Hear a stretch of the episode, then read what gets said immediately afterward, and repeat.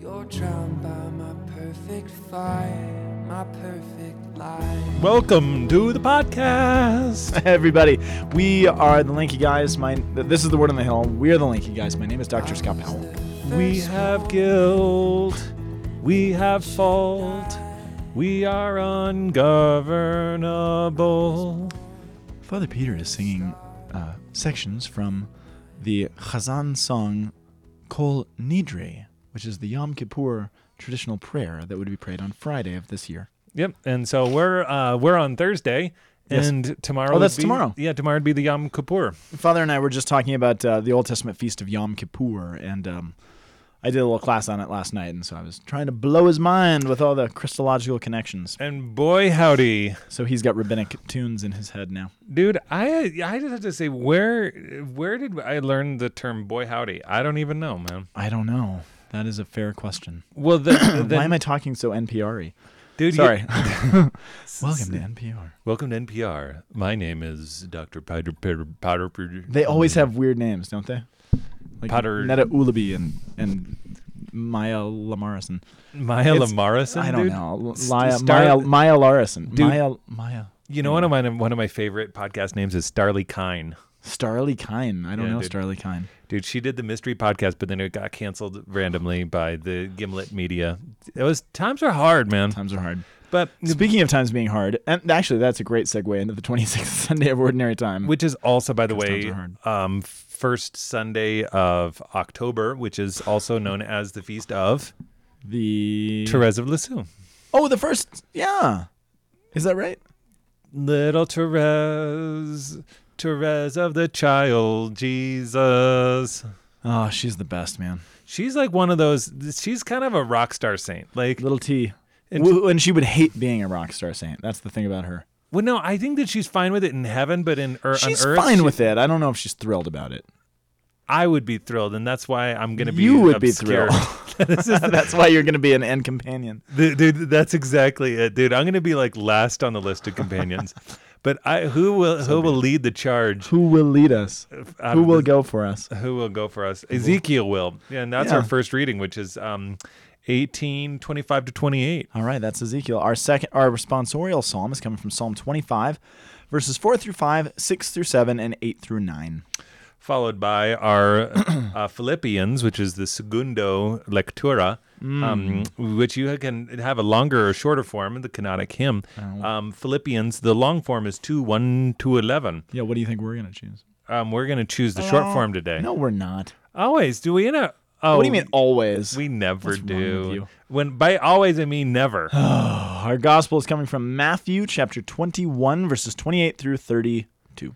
And ah, that was that was you. Oh yeah. Okay. Here we You go, right? man. Yeah. I, I got sure? confused. I thought I was supposed to do the gospel, but then I was confused. No, because you did the Philippians. I'll confess this, I suppose. I spent so little time in the actual first reading because I was spending all of the time in the rest of the chapter to try to help make sense of the actual reading. So I kind of forgot what the actual reading said, to be honest with you. Oh, I'll, I'll be, I'll admit. Scott. That's why uh, I pay you the big bucks. That's man, why I is get paid to- the big bucks. Yeah, he's, to read the context. All right, Ezekiel. Um, excuse me. Um, quick me. bullet point overview of the book of Ezekiel. We're talking about the exile. The exile. Um, Ezekiel is a con- uh, is a, uh contemporary of a little bit after Isaiah, around the time of Jeremiah. So these are all the prophets that are sort of witnessing. You know, prophets have been warning Israel for ages, for a long time, that if you don't turn back, if you don't go back to the covenant, if you don't start worshiping God and living right lives, there's going to be punishment, and you're going to lose Israel, and you're going to lose the temple, and foreigners will come in and, and tear things down, and all of that happens, right? That the Israel is is hauled off in exile and wiped out, and it's horrible. Ezekiel is interesting because he gets a different point of view on the whole event. So Ezekiel, remember, was taken in one of the first waves of exile. So when Babylon came in to destroy uh, Israel and Jerusalem, they took people in waves of exile. So they went in first before they destroyed the whole city. They went around and they found the people they thought could be of value to them, right? The the higher skilled workers and the smarties and the doctors and the lawyers and everybody who they thought they could take to Babylon and put to work. And then they went in, they got kind of the the rest of the folks and anybody else that they thought was useful, and then they would go back and kill everybody left. So it was sort of their, their three pronged strategy. Ezekiel goes in one of the first rounds. And so he's in Babylon, in exile, in slavery, essentially. But he gets called up by God into a vision where he gets to watch all of the events unfolding from God's perspective. So it's a really interesting book because he's watching the same event that Jeremiah, for example, is watching. Jeremiah's on the ground and he's like, "Oh man, this is getting really bad. The Right. walls are coming down." And Ezekiel's like, "Yeah, the walls are coming down, but I see it from God's point of view," which is it's a very interesting book.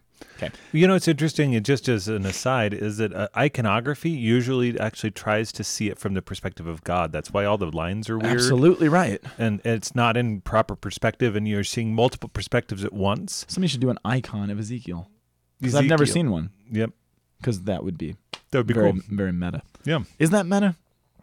That's not really meta. Yeah, I mean, it is. I mean, meta means beyond. Yeah. So, like a metaphysics means beyond physics. So, if it's meta, you're actually looking at beyond the perspective of humanity. So, it'd be it'd be uh, meta anthropos. This is getting weird. Hey, man, Oh, this is my fault. I'm trying to wrap my mind around the, the way your- that you think. that is the your fault. we, I have sinned. I am ungovernable. I am unpodcastable. On podcast, that's Okay. me, dude. No, no, you're great. Okay, chapter 18. So again, where we we are thrown in. Now, what we're given is this line that says the Lord's way is not fair. It- It's so funny to me. I was looking at it this week. It's almost as if the very first reading this week is a response to the very last reading from last week. Yes. Remember that whole gospel with the workers and some come late and we're like, it's not fair. Well, that's where we pick up. Okay, you don't think that last week was fair? Let's talk about that a little bit. Well, I, I mean, I think that as far as human experience goes, of the the the dynamics of a deep spiritual life Hmm. is expressed in Ezekiel. Yeah, it is. But but check this out. This is a fascinating chapter. It's actually one of my I think it's one of the most profound on on a very practical, down to earth, everyday life. We're trying to slog through this this world, trying to be faithful. This is one of the most important passages in the Bible. That's a big statement. Scott, But in my whoa. experience with sharing this with people, I mean, it, it this does things to folks. So in chapter 18, here's the question that they're dealing with. Now, again, they're witnessing and they're hearing about and watching exiles taking place. We've lost our home. We've lost Jerusalem. Everything is gone. And so chapter 18 is this question. It's addressing the problem that the exiles are facing. And it's basically this idea that our fathers have sinned. Well, this is a line from Ezekiel. The fathers have sinned, and so their children's teeth are set on edge we are suffering in exile. We are, and we're, we're years into it by this point. We're suffering in exile. We're, we're dealing with all these terrible things because our fathers made really bad choices. Our parents sinned. Our parents were unfaithful to the law. Our parents broke the covenant. And now we're paying the price. And that stinks because that feels kind of unfair, right? It feels like inheriting a gigantic national debt. It, yes, it does. So this idea that the children are paying the price of the sins of the fathers, and this is this is the sort of fatalism that permeates a lot of the Bible. It's not it's not God's will. It's not God's teaching. This is never something the Bible says is true, but it's something a lot of people within the Bible experience. Remember, this is happening with a lot, uh, Elizabeth and Zechariah. There's this idea that they can't bear children until John the Baptist, and Luke goes out of his way to point out it's not because they're bad. They didn't sin somehow, or their parents didn't sin, or their forefathers didn't sin and made them barren. It's this is just what happened. Does that make sense? Yes. Anyway, so um, again, there's this allusion in chapter 18 to Deuteronomy 13. Remember, uh, I'm sorry, Deuteronomy 30. Deuteronomy 30 was that very famous chapter after they came out of exile, they've crossed the Red Sea, and God basically says, okay, now is your moment to choose between life and death. It's Right. your choice. What are you going to do? Forget about Egypt. Forget about where you've come from. Look forward. Um, so the other interesting thing about this chapter is it talks about generations. So the fathers have sinned, and now who's bearing this fruit? Um, are we going to be are we going to be doomed because of these sins? I had a I had a seminarian friend who um, covered his whole mirror over, um, except for one thing where he had a sticky note so that he could comb his hair, and it had the that line: "Choose today, life or death." and he had he had to take the sticky note off to comb his hair. In which like, way is he going to part his hair? dude? This is to the. the left is death, to the right is life. Um, but okay, cut to the chase. This chapter is basically saying, no, you are free. What your fathers and your parents have done, just because your parents have sinned, does not make. I actually want to read it because I'm not my, my summaring it up is not doing it justice. I want to read from verse 10 really quick. We're in chapter 18, verse 10. And the reading um, is from twenty five to twenty eight, in case you're wondering. I know. So we're, we're a little bit before that. Actually, I'm going to back up. Um, verse 5, it says, If a man is righteous and he does what is rightful and just, uh, lawful and right, if he doesn't eat upon the mountains or lift up his eyes to the idols of the house of Israel, doesn't defile his neighbor's wife or approach a woman in her time of impurity, doesn't oppress anyone, blah, blah, blah, doesn't rob, doesn't lend at interest, um, verse 8 doesn't lend an interest, take increase, withholds his hand from iniquity. If he executes true justice between man and man, if he walks in my statutes, if he's careful to observe my ordinances, if, he, if he's righteous, he shall surely live, says the Lord. If he begets a son who is a robber, a shedder of blood, who does none of these duties, but eats on the mountains, that's a, a pagan um, temples and uh, banquets, right? If he eats upon the mountains, if he defiles his neighbor's wife, oppresses the poor and needy, if he commits robbery, doesn't restore the pledge, lift up his eyes to the idols, if he commits abomination, if he lends it interest, takes an increase, shall he then live? No, he shall not live. He has done all of these abominable things. He shall surely die, but his blood will be upon himself. Ezekiel is going hard after this idea that just because the fathers have sinned or the parents have sinned, that has nothing to do with what's going to happen to the children. Because frankly, Well, or the opposite. The Or- children, yes. the children sinning is not going to actually redound just upon the parents. Say that again. If the if the child's son goes Yeah. and goes up on the mountain, then it's not going to reflect upon the parents. Right. It's on his hand. It's the truth is that he's been formed and it's on his head. Yeah, and, and the fact of the matter is, and this is why this is so important. I know so many holy, faithful, wonderful parents who have kids that have turned their backs on the faith, turned their backs on God's gone. And and there's probably people who spend so many sleepless nights saying, "Why? What did we do wrong? Where did we go wrong? Where did we make the mistake?" And Ezekiel is saying, "You know what? Sometimes you just have to accept the fact that kids will go their own way." And at the same time, I know plenty of really lousy parents who have kids that turn out to be saints Right. and holy giants. Right. It's not fatalistic. And again, this is a nice abs. Well, it's it's not abstract because I think we can all sort of think about this experience. and We all have a, a connecting. I, I sure hope with all of my heart my children will grow up to know and love the Lord, but they might not, and they Right. might turn their backs on that. And there could come a day where I have to say. Did I do something, or is this, you know, and, and really reflect in a real way? Did I make mistakes? I'm sure I did. I mean, I can't imagine all the therapy I'm going to make my kids go to because of my own my own stuff. But True that. but at some point, it's their decision.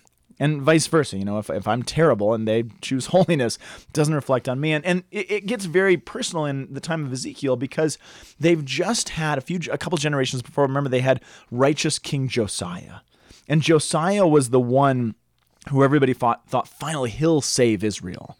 It was during the time that the northern kingdom was being wiped out. Josiah discovers the book of Deuteronomy and he's like, holy shoot, we um, haven't been following this book. We didn't do any of this stuff. We've got to reform. Let's call everyone back to God. Remember Right. Josiah? Yeah. And then he was cut down on the plains of Megiddo in his 30s. This righteous king cut down in the prime of his life. Amazing, holy. He, he trumps David in terms of holiness. Absolutely. Right? David commits sin. He, he has great repentance, but Josiah, I mean, he's amazing. But he has a kid named uh, Jehoiakim who's horrible. And he basically undoes every single reform his father put in place. And he brings it all back. And Jehoiakim has a kid named Zedekiah. And at this point in the story, Zedekiah is in charge. And I think one of the things Ezekiel is saying is Zedekiah, you have a choice. You don't have to follow in the ways of your dad. He did horrible things. You are free to choose to follow God and thus save all of Israel if you want to. Because you have a choice to choose between life and death. And there's this fatalism that says, no, my father did this, I have to do the same thing. But Josiah was also sort of your father, and he did the opposite. You have to choose. And then we get to this line where, of course, it says, "So you're going to say the Lord to you're going to say to the Lord, the Lord's way is not fair." And what Ezekiel is getting at is you're saying that because you have it wrong. You think you're just paying the price for the sins of your parents. And in a certain sense, you are, because there's consequences to sin. But it's not fatalism. Just because you're off in Babylon. This is part of the point of Ezekiel. Ezekiel begins with this vision of chariot wheels, God's presence on the move. Right. And he's saying, look, just because you're in Babylon does not mean you can't still choose life. Right. You just happen to be in strange circumstances, but you're still free. And I'm still with you. And it just because the temple's destroyed doesn't mean you've lost my presence. I'm here, I'm with you, and I'm asking you to make a choice. You don't think it's fair. Well, it's probably not fair. You're in exile. That's a tough break. But you know, this is the thing I'm unfortunately having to teach my kids as they get older. And kids have this sense of fairness that's just so ingrained in their heads. Right. And you just have to tell them, you know, sometimes life's not fair. But it's how you're going to deal with those situations. How are you going to get up? How are you to, it, it's a bummer that that kid is a jerk. How are you going to deal with it though? That's his problem. That's Right. his problem. How are you going to respond? Because it's not fair that he acted that way. But are you going to stand up? Are you going to be holy? Are you going to be righteous?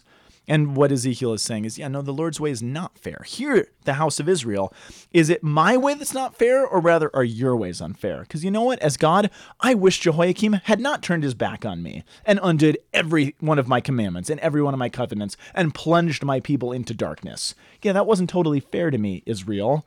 But guess what? I am so merciful that I'm going to give each and every one of you another opportunity.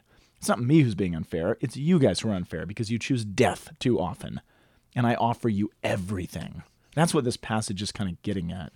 Um, I'm starting to get soapboxy. Does that make sense? It does. I, I- think kinda that it's- beautiful. It's a tremendous moral. I mean, like in the, in the deepest sense of saying, like, how do you go through the world? Like, you're not just meant to. Um, uh, you you can't just live in a fatalism. Yeah. In fact, it's this this is one of the deepest truths. You know, freedom is harder than chains Yeah, absolutely. like and so Absolutely. so mercy actually like forces the issue of freedom.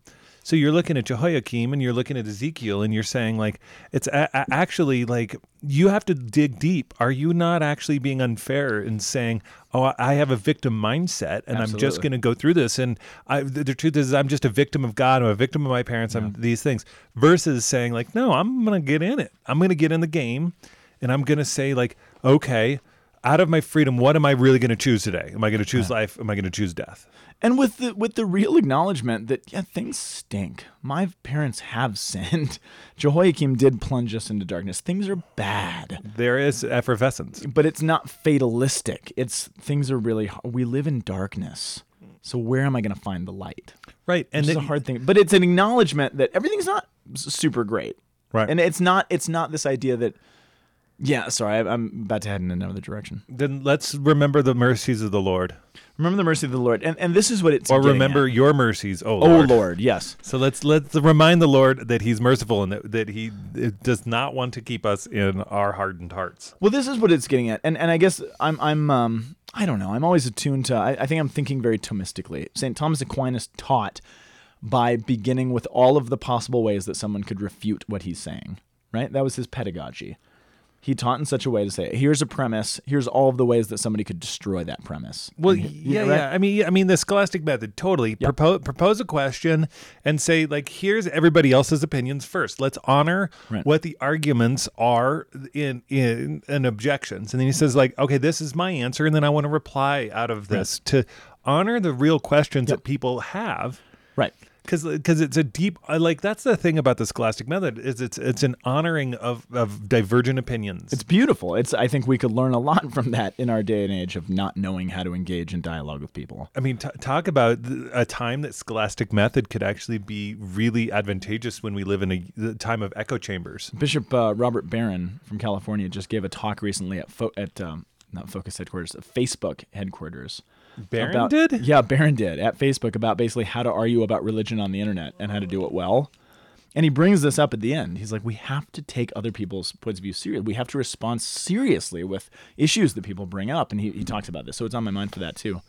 But one of the issues I keep hearing is we're talking about you get to choose. You stand up. You choose life or death. That's all true. We have a will and our will needs to respond. However, if the Old Testament teaches us nothing, it's that we actually can't do anything without God's help.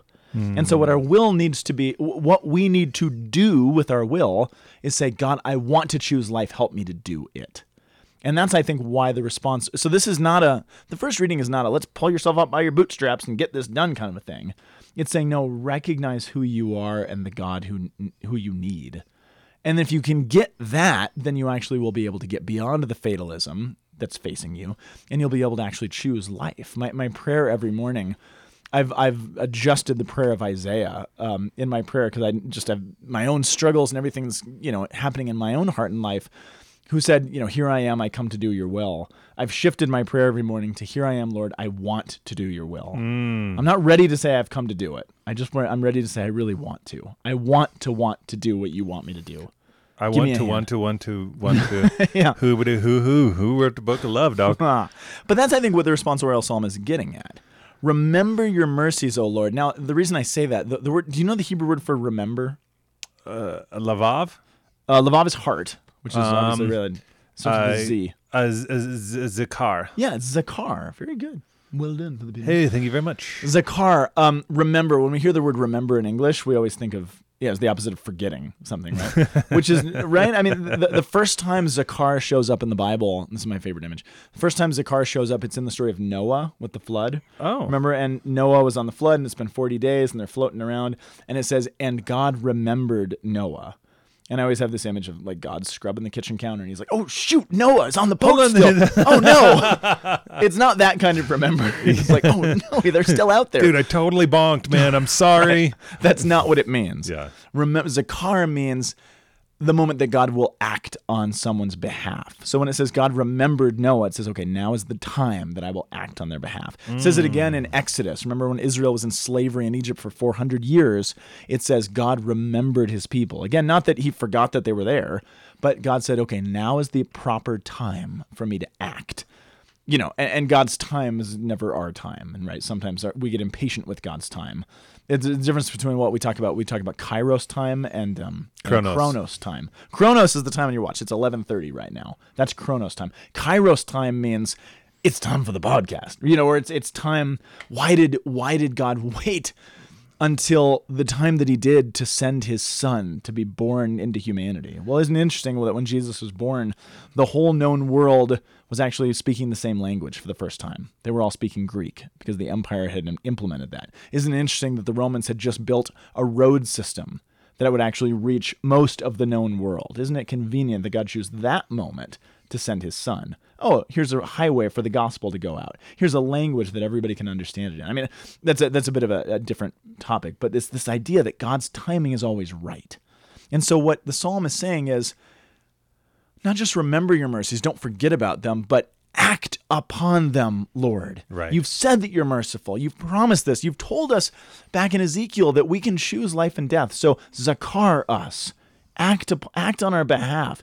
Give us your assistance. It's the same thing that the good thief says to Jesus when he's on the cross. Jesus, remember me when you come into your kingdom. Not simply don't forget about that guy that was on the side of you, but speak to the Father on my behalf. That is choosing life over death. That is an act of the will, saying, God, assist me.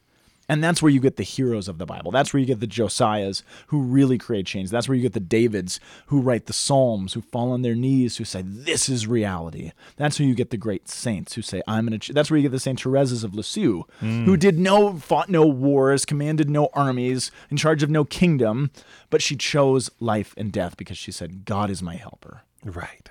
Anyway, does that make sense? I, that's a bit of a, another soapbox, but you Dude, can you're, read. You're on fire, man. well, you can read the first reading as though it's just like this is we're in charge. Right. We're going to get ourselves out of this mess. And the whole point of the Old Testament is you cannot get yourself out of the mess. And once you get that, then I'll get you out of the mess. which is the point of everything now. It's- Exactly right. It's it's it's like wh- I feel like I say this a lot, and sometimes it has meaning, sometimes it doesn't. Is that it's Jesus is Savior. We actually exactly. need somebody to save us, and Right. and and and the truth is, is when do you need a Savior? When you're in trouble, When you need Savior. when you need to, yeah, it's like when you're on the boat when you're on a boat and and you ain't got no paddle. you ain't got no paddle.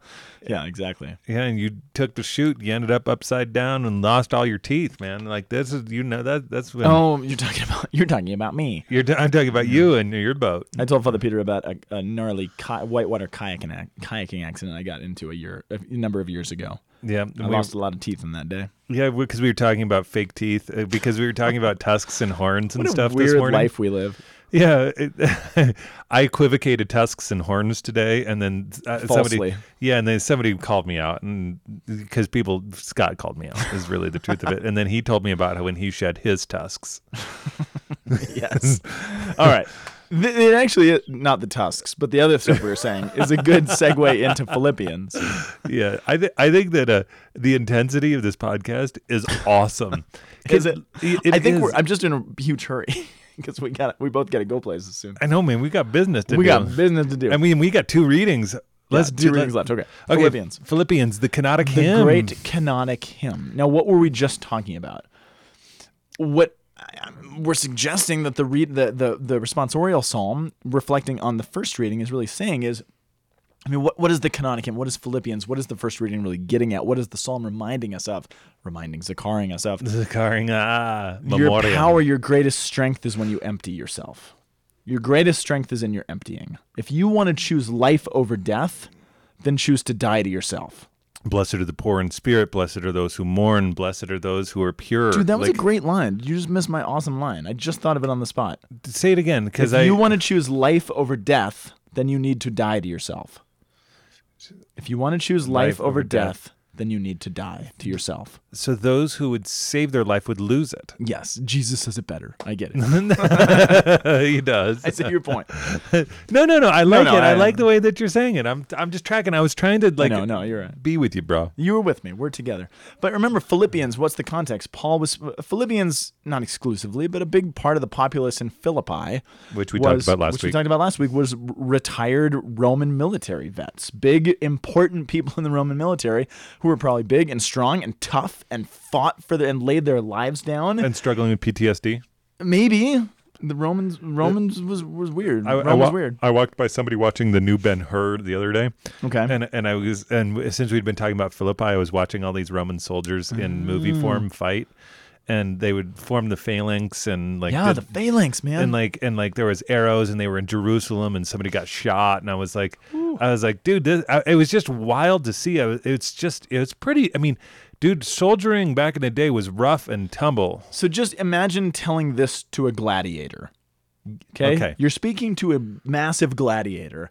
Brothers and sisters, if there's any encouragement in Christ, any solace in love, any participation in the Spirit, any compassion and mercy, then complete my joy, O giant centurion, gladiator, by being of the same mind and the same loves, think, united in heart, thinking of one thing.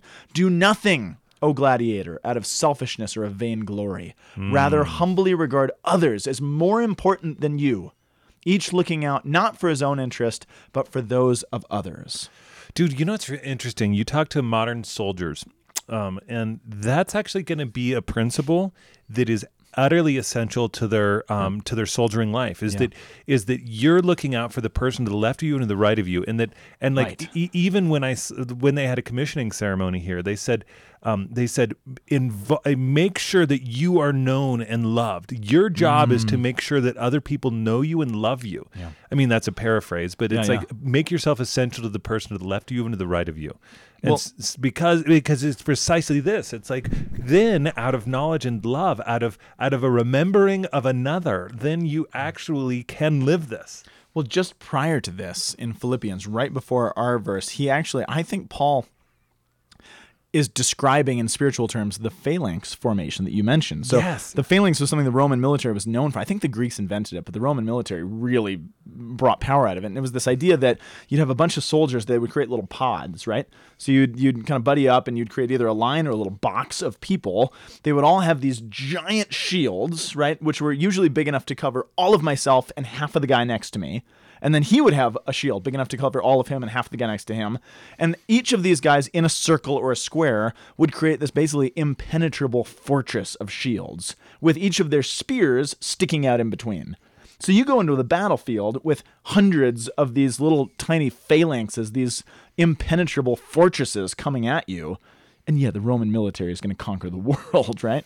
And that's the imagery Paul uses. But he, he says, if you don't, if that if that um, formation breaks, if somebody gets freaked out and makes a run for it, what happens? Well, you don't have an impenetrable fortress anymore. You have a bunch of individuals with exposed shoulders and abdomens and a bunch of shields that are way too big for them, which are totally going to get picked off. Yeah, if you want to see a visual demonstration of this, you can see the um, uh, minus tier, not Minas Tirith, um, the the the uh, Helm's Deep when the uh, the Uruk-hai are trying to take that one door, they're trying to get across it and bring the thing. They they produce a phalanx, and then hmm. Gimli and Aragorn jump across. Oh, Lord of the Rings. Lord I don't think you said Lord of the Rings. Did I say not say Lord of the I'm Rings? not sure, but I'm with I- you. now. yeah, yeah. I feel you. Okay, so so th- this is the thing is that, that you have to be united and essential to each other. But why? It, it's not just because, oh, isn't it nice to get along? Isn't it nice that we can all be friends with each other? It's because if you break that formation and someone doesn't have my back, someone doesn't have my shoulder, the enemy is going to pick me off. Wh- what do we call the devil? We call the devil diabolical, right? Do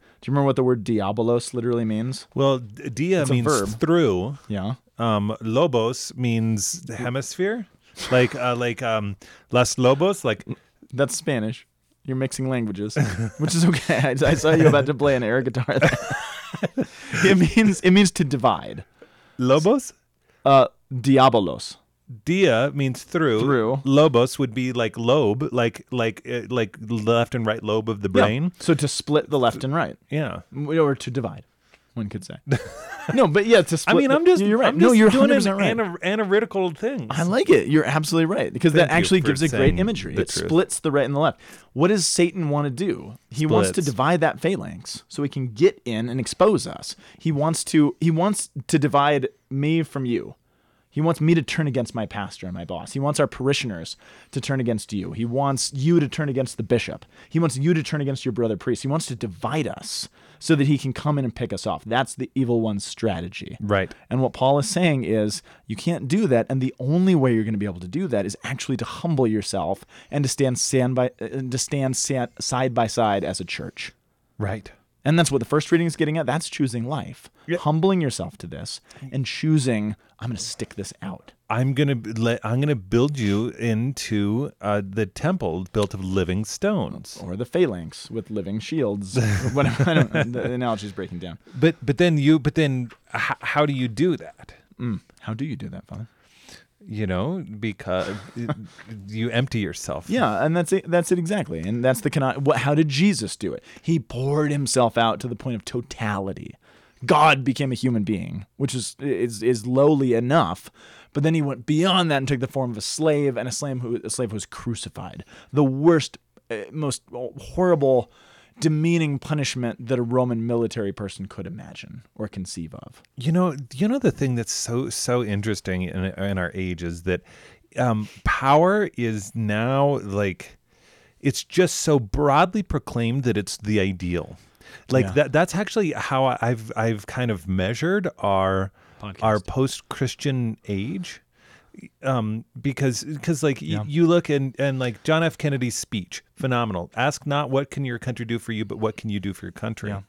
I, I think I flipped that around. No, no. like ask not. Ask not what your country can do for you. But what you can do for your Yeah, country. right, like it. like like which is an an entirely like like we're actually living in another way where it's like we live in an age of fame. Yeah. we live in an age of of like how do i express greater and greater power? Not how do i actually join myself to those around me? And and i think that that's the natural consequence of an individualistic culture. How do I blend in? Not in a bad way, not in the negative How do way. I- how not can how I be I a part of the phalanx? yes No, I mean it in a positive sense. Like, That's how can I exactly just be a little part of the body of Christ? and you and it's like and and you empty yourself I want to be the head. I want to be the big important one, right? I want to be the one that everybody sees. I want to be that front of the phalanx. Well, there's not a front to the phalanx. It's actually round. yeah Sorry, know- I keep going on the phalanx analogy. No, I think that's I think it's it's so right. In case you're wondering, we keep calling it the kenotic hymn. It's from uh, the word kenosis, which means um, profound self-emptying. To empty oneself, yeah. So that's that's that's where we go and we say, okay, well, what does that look like? And that's what brings us to the gospel, It does bring us to the gospel, which is is relatively short. and very very straightforward. Yeah, it is. I, I don't know, just to make it complicated, because that's what I do.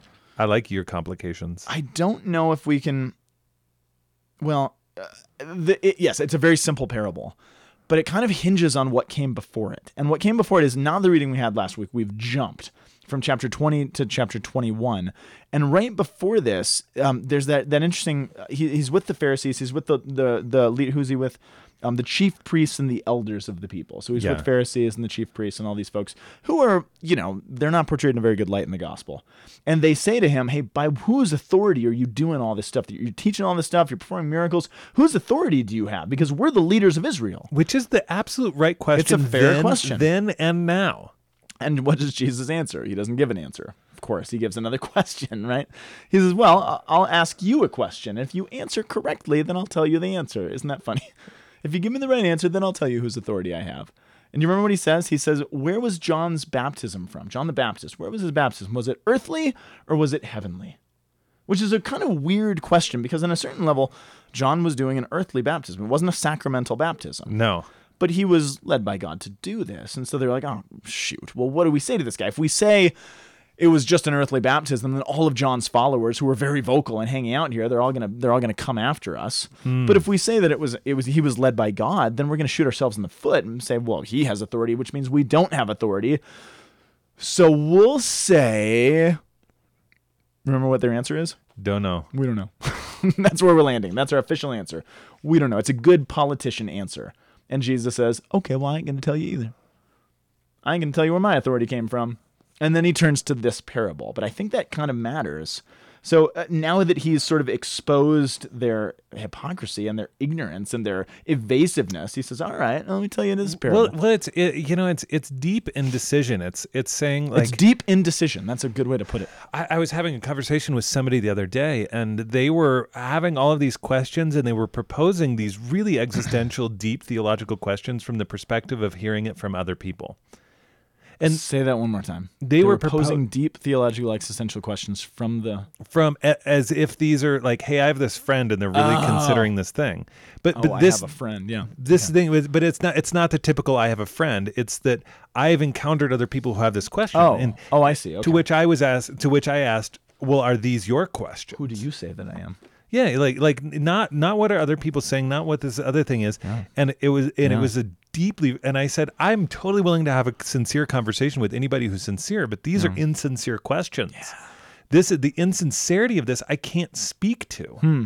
So so can we can we speak together about what's real, not what's a hypothetical answer to somebody else, which is a different academic pursuit entirely Yes, which which is good to do Yeah, to yeah, actually absolutely. examine what are these other perspectives.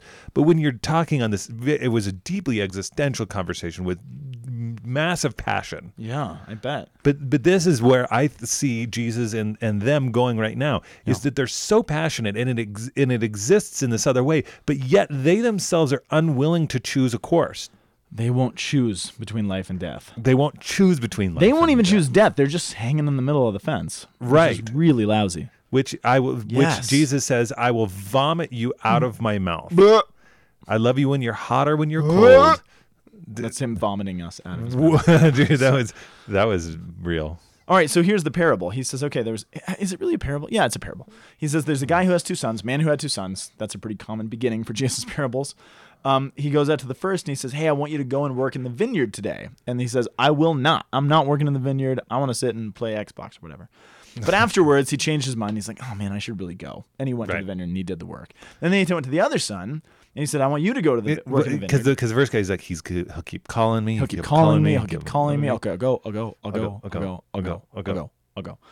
Um, and then the second one, he said, "Hey, I want you to go work in the field." And he says, "Yes, sir. I will go work in the field." But then he doesn't. He's like- "I'm going to go play Xbox." Yeah, exactly. Do people play Xbox anymore? Am I just dating myself? Is that a thing? PS4, dude. That's what that's Whatever, what you're dude. doing. Yeah, I mean, there's a there's an Xbox. And he's like, "So which one actually did the Father's will?" And they're like, "Well, that's obvious. The one who said no originally, but then went and did it."